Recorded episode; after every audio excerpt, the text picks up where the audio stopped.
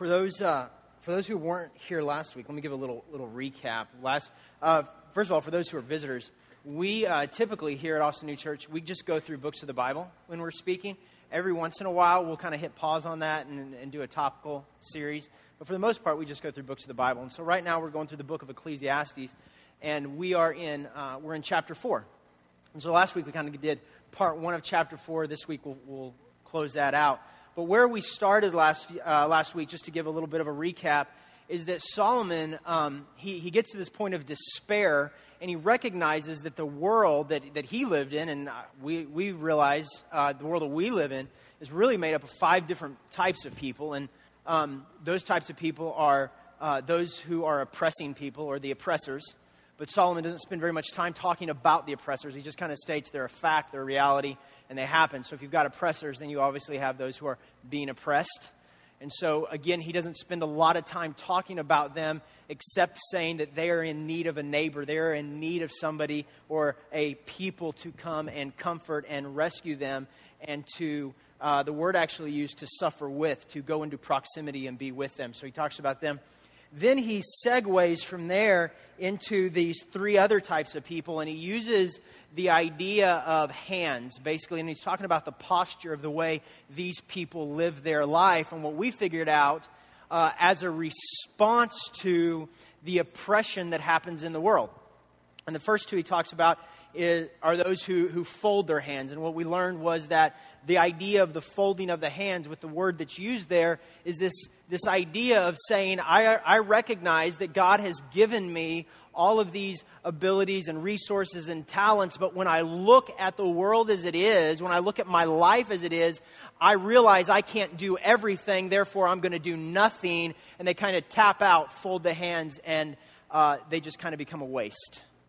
But again, he doesn't spend a lot of time talking about that. He just, again, he states that as a fact. Then he goes into two other types of people that the rest of the, the rest of chapter four either points back towards and, and defines or, or points towards. And the first one is that we spent a lot of time talking on last week was the self-seeking person. The person who kind of looks at the world as it is and says, Man, I can't fix that, so I'm going to turn inward and I'm going to focus on myself. Now, what's interesting about that is that this person, anytime Solomon will describe him or define him after using the, uh, the clenched fist deal uh, definition, always defines him in individualistic terms. He's always looking at what he can do for himself, and he will continually go back to this idea. Then he defines this, this person who lives uh, with open hands. The, the word is uh, exposed palm and he is someone who lives for the good of other people. He is a self sacrificing person. What's interesting about that is that after he defines him with that term, never again does he define him in an individualistic light. He always defines that person after that one definition in, in communal terms. Almost as if to say, you can't be a self sacrificing person if you live outside of the idea of real gospel community. And so that's what we kind of want to get into today is, is, is this idea of what Solomon talks about uh, in, in the realm of community. But I want you to understand something. Um, the Bible, this is not the only place. Obviously, the Bible defines community, and there are other descriptives of what community is. But we want to just focus on to stay, stay true to the text. We want to just focus on the things that Solomon is talking about because he's really talking about how, when a community functions a certain way, it becomes a response to the oppressed in our world. Okay? And so this just so happens, we didn't plan it this way. Uh, for those who might be visiting, we have things here we call restore groups. Those are, if you've been to other churches, those are your home groups, your community groups. Um, and during the, during the summer, just because everybody's life seems to be in flux because of vacation or, or kids are running all over the place at, at home, uh, our, our restore groups are kind of, eh, they might run on skeleton crews or uh, they're just, they're a lot more fluid than what they may be. But we're, we're coming back into that season where um, the, the, the, groups, they're, they're going to be fuller and they're going to be functioning more together. And so here's, here's my challenge for you today is that if you are a part of Restore Group, or even another community outside, that you would um, maybe look at today as, as a reminder. Um, because here's what I know I know that's, that a lot of you, this is just going to be a refresher, a lot of you get this if, if you're in a restore group. Um, but, but if you don't get this, just, just look at this as a, as a challenge to, to begin to live life in, in community within the world that we live. So here's what I kind of think uh, where, where we want to go today is that we live in the West, and the, obviously, and the, and the West is um, we are big doers. We want to get it done, we want to check the box, and then we want to move on. Okay? Um, that, that's really hard to do in areas of life that, that, uh, that's more like a journey, not a box that you check. Does, does that make sense? Like, like for, so we dumb things down. We dumb things down and say, okay, I did this, I'm, I'm on my way. It, and it makes us feel like we're actually doing something that we're not. And just not to, not to be too heavy, but it's kind of like, kind of like salvation. See, here's the reality there's a lot of people today who think they're saved that aren't. And here's, here's why because somebody sold them that if they just say a prayer, if they just confess Jesus with their mouth, they're fine, they're good. And so they, they do the confession deal, they answer the altar call or whatever, they, and then they go out, and salvation has no impact on the rest of their life. But they're living this shallow definition of salvation, thinking I'm saved because I did the deal, I checked the box, and now I'm going to go on. But the truth is, the Bible never, in, in totality, talks about salvation as a one time experience. The Bible says that we are saved, we're being saved, and we will be saved. It is a journey. And so to think that we just check a box and we move on and we're fine is not the way the Bible portrays salvation at all. Well, I think we do this with community. I think every human being longs at a deep level to be accepted, to be loved, and to be known for who they really are by others around them. But here, here, here's the deal with that that costs. It costs a lot. It costs transparency, it costs pride, it costs individualism. To let my guard down to be accepted or to accept someone who is very different than me. And so the way we have typically dealt with that is we have been very successful in the U.S. and the West in general at creating experiences that allow us to feel like we're in community without the cost of community. Does, does that make sense? It's like, I mean, right? And so, I mean, just think about it.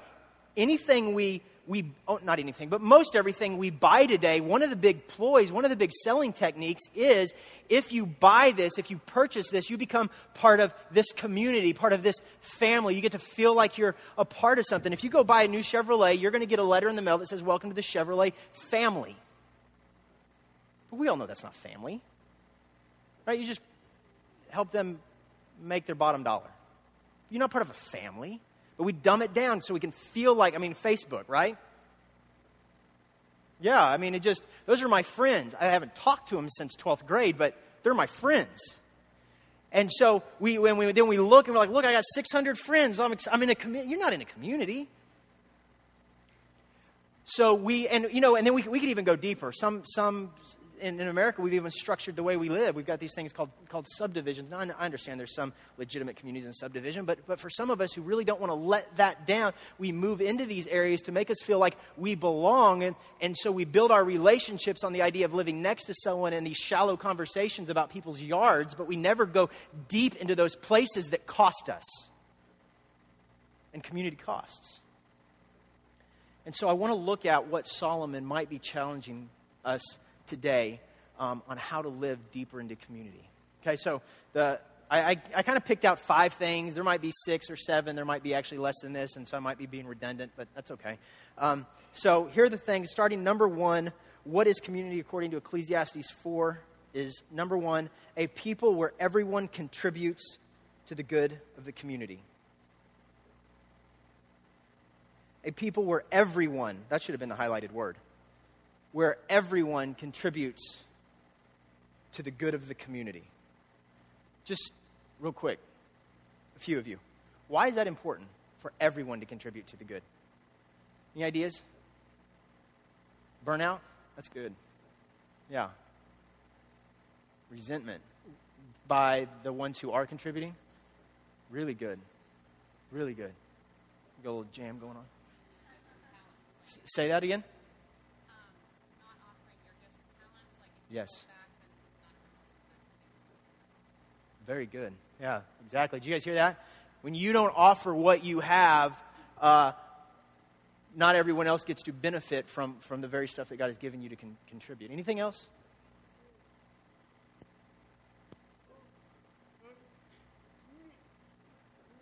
Ooh, that was good. All parts make a whole. Isn't that exactly? Isn't that exactly what Paul tells us when he defines the church? He defines the church as a body. And he, and he says, and I'm going to paraphrase, that if the entire body, if all the parts aren't functioning, then the body isn't healthy. Right? That's exactly what we're saying. If not all the parts of the community are not functioning together for the good of the community, then you might have a Bible study every week. You might be able to serve people once a month, but you're not community. You're not really in community. You're not really developing community until you come to this place where everybody contributes to the common good for each other. You know, you know what else that does? It's kind of a side note. Is uh, if if you're a person who maybe struggles with with pride and thinking you're the deal and you've got you've got everything, what that forces you to do is see God's image and value in other people that you might not have in yourself. And it puts everybody on the same playing field, knowing that this thing doesn't function together, doesn't function right until we're all giving our best to it. I'll tell you, uh, here, here, let me, I'll give an example of when, when you're like, when you're studying scripture is, I, I do, I like to get up here and I like to talk. I love to study scripture on my own, but I always learn more about the Bible when the Bible is opened up to conversation because it makes me submit to the idea that God is going to talk to you just as much as He's going to talk to me, and I begin to get a fuller understanding of what Scripture is. Did you know, really, the idea of me studying the Bible by myself is a very recent deal? Up until the printing press, to study, to study the Bible, that was something you did in community, and you learned from each other. So when we realize that we contribute to the good and that everyone has to do that, then community starts to form and we get to crush that thing called codependency. Um, the second one is this a people where everyone takes responsibility for each other. What do you think that means? Because we can take that too far. What do you, what do you think that means? A people who, who take responsibility for each other. Yeah, there you go. Accountability. Anybody? Huh? Very good. Help carry the load. When a, when a community is made up of people who take responsibility for each other, what they've done is they become the opposite of the self seeking person. The self seeking person turns in and says, I'm going to take responsibility for me, but a community where people take responsibility for each other, they turn outward and say, I'm going to take responsibility for you. Now, here's what we want to do we want to say, but I'm the person that needs somebody to help take care of me. That's what we want to do, right? And then when I become like so and so, then I'll take responsibility for someone else. Here's the deal. If everybody has the same mentality that we all take responsibility for each other, then you don't have to worry about you. Because other people are. It makes us take our eyes off of ourselves. Here's, I'm not, I'm not promoting this guy's ideology, but I thought it was a good quote. I was reading, some light reading, and uh, I saw this quote by Karl Marx. And he says this from each according to his abilities, to each according to his needs. Now we know what he's doing. He's, he's defining a society that he's going to, he wants to, or believes needs to be forced on people, and we know that doesn't work. But the idea of from each according to his abilities and to each according to his needs doesn't sound very different than do you remember the way Luke defines or describes the church in Acts 2 and Acts 4? They were a people who began to not look inward, but look out into their community, find people in need, right?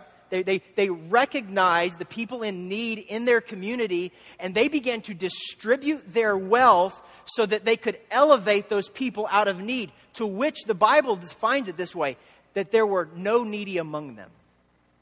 I, I can't fathom that. But that how, that's how much they believe. I believe that's what happens when the Holy Spirit takes root in a people and he begins to bind them together and they become one because they begin to recognize that if you are in need, that means I'm in need. That's how you love your neighbor as yourself.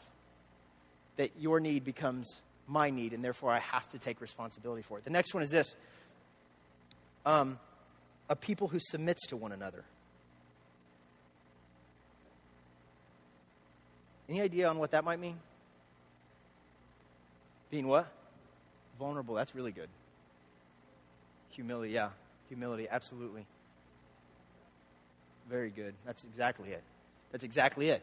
You're lifting because here's what here's what you're doing. When I submit, and I'm, I'm not just you know not like, not like every decision. I've got to go to the bathroom. I've got to ask everybody. I'm not saying that. I'm just saying like the idea. Here, here's the idea. When you can really get to the point where you submit to different people in in your group or in your community, here, here's what you're saying. You're saying, I realize because God has knit us so close together that the decisions I make in life don't affect just me.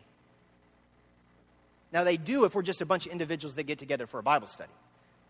But if you've submitted yourself to community, what you recognize is I've been so infused with these people that the decisions that I make in my life for me don't just impact me, but they impact the rest of the community. And since, like, number one, I'm supposed to contribute to the greater good, I've got to begin to see how the decisions I make affect the community for the greater good. So I'm going to trust that the Holy Spirit. It's why, it's, okay, it's like this. It's why God in, in, in Acts doesn't just call one man to lead the church, he calls, he calls elders.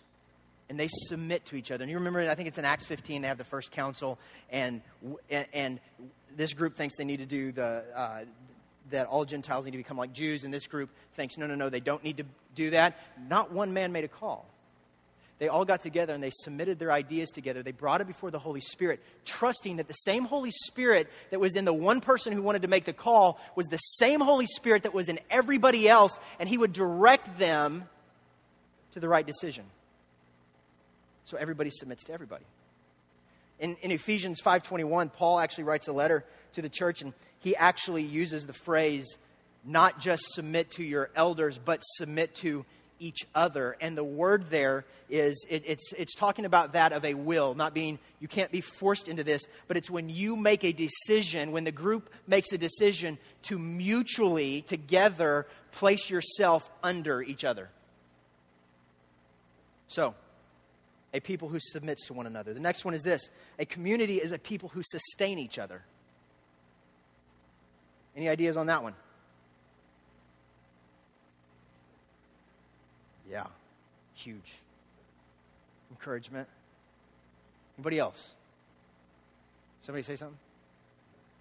Provision. That's good. That's really good. See, here's the deal. Have you all ever walked through a time in life where your relationship with God is dry? You just feel like He can't hear you no matter how much you do, no matter how much you sacrifice, no matter how much you pray. He's just not there. Have you ever done that alone? It's a very lonely place to be. See, community refuses to allow people to go through that alone. See, here's what, I, here's what I can't promise you. I can't promise you that after you walk out today, your relationship with God is always going to be just ph- phenomenal and amazing.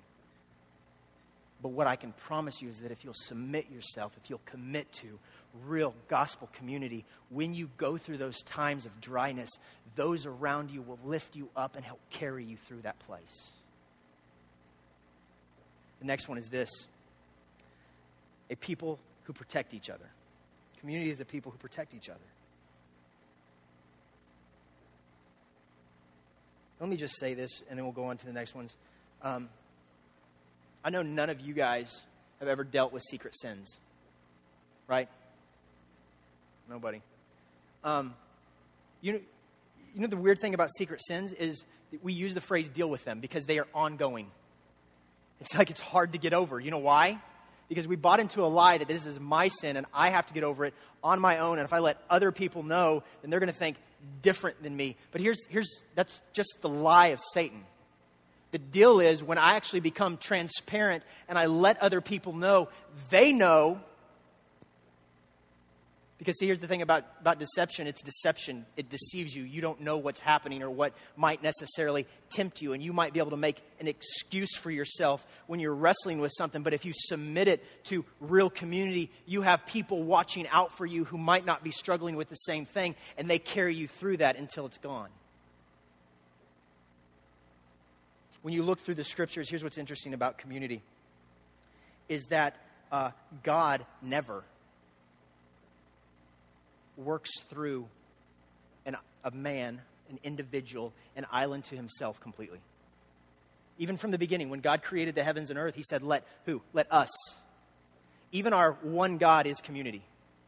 So, from the, from the very start, when we are supposed to model God, the picture we have is this God, this one God who is actually three parts, working so closely together that they be, they're one. Then God makes man, and he makes one man, and God looks down and he sees that the one man is what? He, he is alone, and he says for the first time in the Bible that being alone is, is not good. And so he makes community we get to Abraham, and God calls Abraham, and it's just Abraham and Sarai, and they go on their journey. And the vision doesn't begin to happen until what? Until a community is birthed. Then we get to we get to the New Testament, and we have the famous prayer in John 17. And the, here's what the prayer is: the prayer is not God help them go build these awesome churches. The prayer is not God raise up amazing charismatic leaders that will draw people to themselves in hopes they'll point them to me. The prayer is not help them create amazing children's ministry so parents don't have to raise their kids, but too soon? Okay, but here's, here's what he says He goes, help them be one just as we are one. He says, create a community. Create a community that models us the, commun- the community God to the world.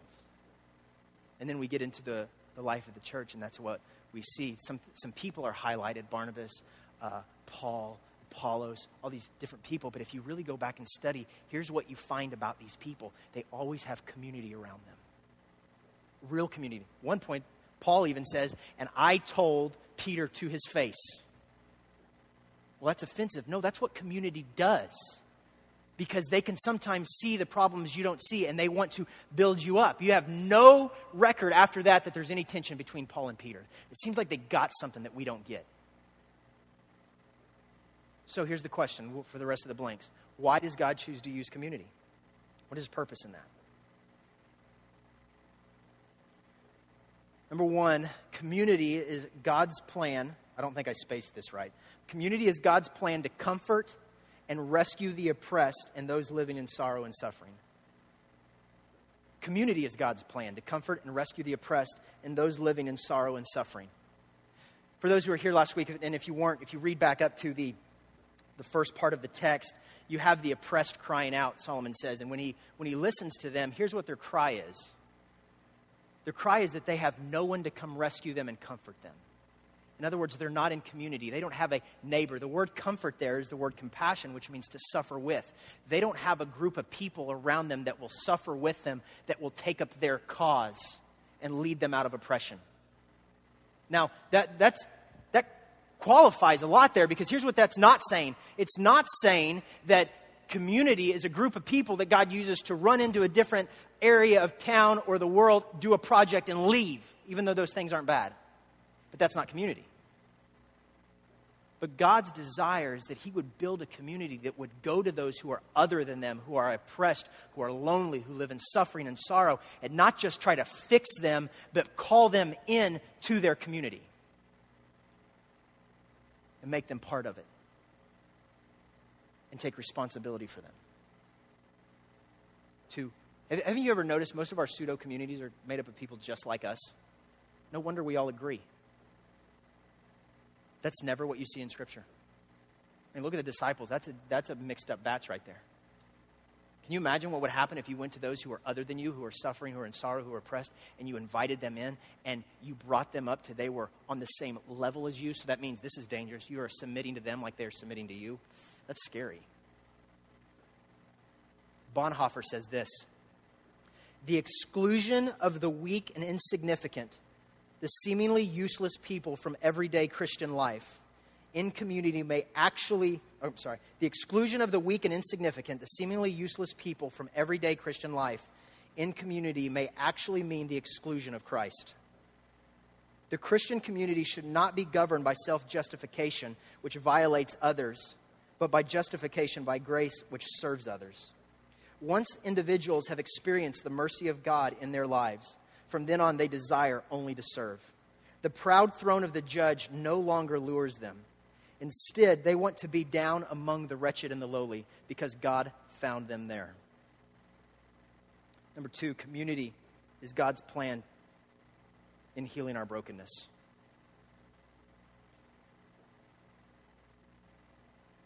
You know, Scripture tells us when it defines community, it says that we are supposed to mourn with those who mourn. Not, not, just, not just feel bad, not just sympathy.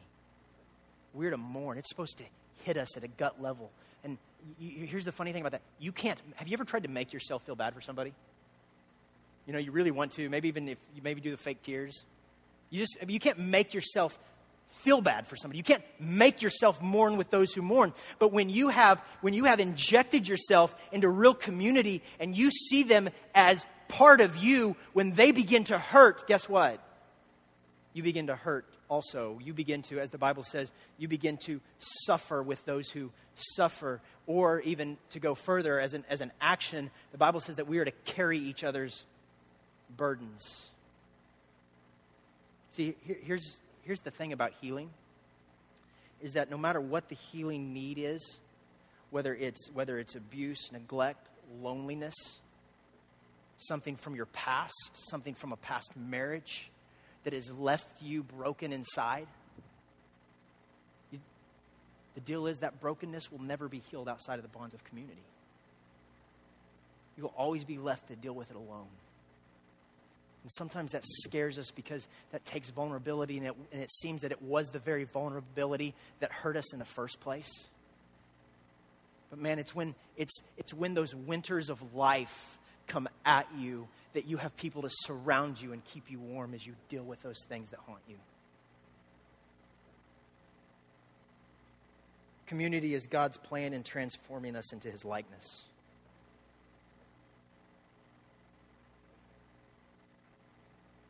Community is God's plan in transforming us into his likeness. Here's, I've, I've learned this just by looking at Scripture. You know the one thing that keeps me from being made more and more into his likeness? It's sin. It's what it is. The thing that keeps you from being made more and more into the likeness of God is sin. Isn't it funny that we all know we're, we're, we're fallen creatures who sin, yet we try to put up this front?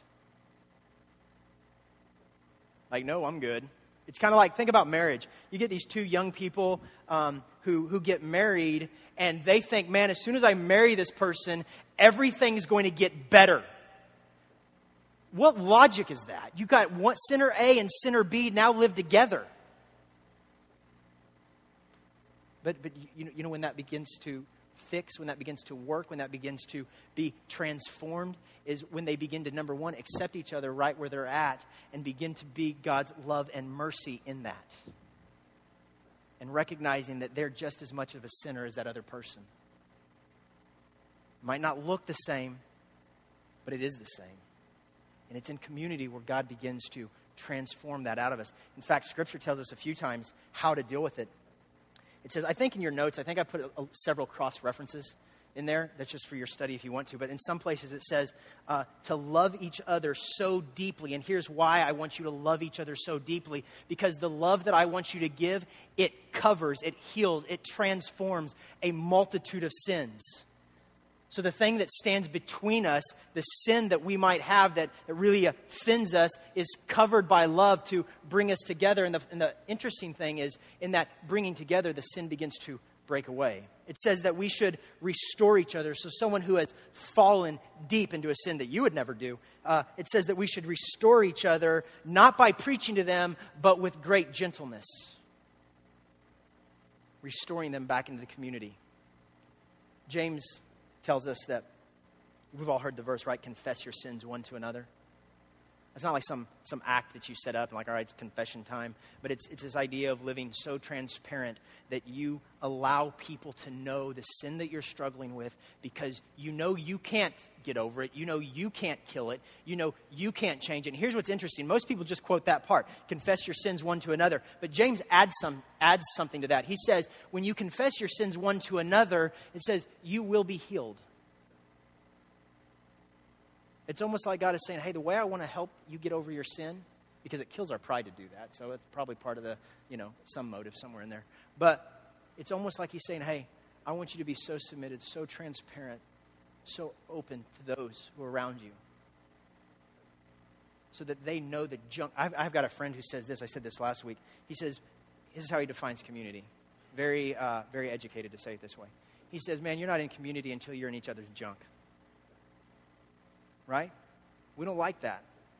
We try to create scenarios where people don't know our junk, where we come across as uh, everything's fine, I'm not wrestling with anything. But here's what I think God is saying I want to fuse you guys together, which, which includes your junk, so much so that as you begin to confess, as you begin to talk, as you begin to live this stuff out, that it's through that that I will begin to heal you of the sin that haunts you. Do another Bonhoeffer quote. He says, Those who remain alone in their evil are left utterly alone. It is possible that Christians may remain lonely in spite of daily worship together, prayer together, and all their community service. That the final breakthrough to community does not occur precisely because they enjoy community with one another as pious believers, rather, because they enjoy community with one another as those lacking piety as sinners. And how true is that? I think when we become really transparent and we let other people into our lives, that God really begins to heal us of the sins that haunt us. And then finally, here's the last one. This isn't in Ecclesiastes, but I had to do it because this is the main reason for community. But community is God's plan to reveal his love to the world. That's, that's how God wants to reveal himself. Peter tells us of, he, he's talking to the, one of his churches and he says, hey, hey, this is what I want you to do. You're going to preach the message, sure, absolutely. You're going to preach it. But a lot of people are going to hear the message you preach and they're going to think, I want nothing to do with that. But here's my challenge to you. Peter says, I want you all to live like such a gospel centered community that those who may hate what you say still look in on you and say, That's what I want. I want to be accepted like that. I want to be healed of the things that I've never been healed of. I want to be loved like that. See, the Bible says that it's God's kindness that calls us to repentance. And I think, I just think, maybe if the world were to look in, those who don't know Christ were to look in and see a community that is, that is built on the values of love and kindness and gentleness and hope, that that's the gospel that would move them. That that's the gospel that would change them. One more quote by Charles Marsh and we'll close. He says this The church is where we are formed to become the beloved community God uses to do his will in society. When Jesus says, Follow me, He's inviting us to learn God's way of working in the world. He's also modeling for us the best way to invite others into the kingdom. Jesus invested his whole ministry in 12 men. Jesus invested God's love and authentic relationship with broken people who were created in God's image. He wanted to love a handful of people well and trust God to use that. He evangelized by loving broken people like they had never been loved before. To preach the gospel of Jesus today, we've got to invite people into authentic relationships where they can be restored to a beloved community and work for the common good. Let's pray.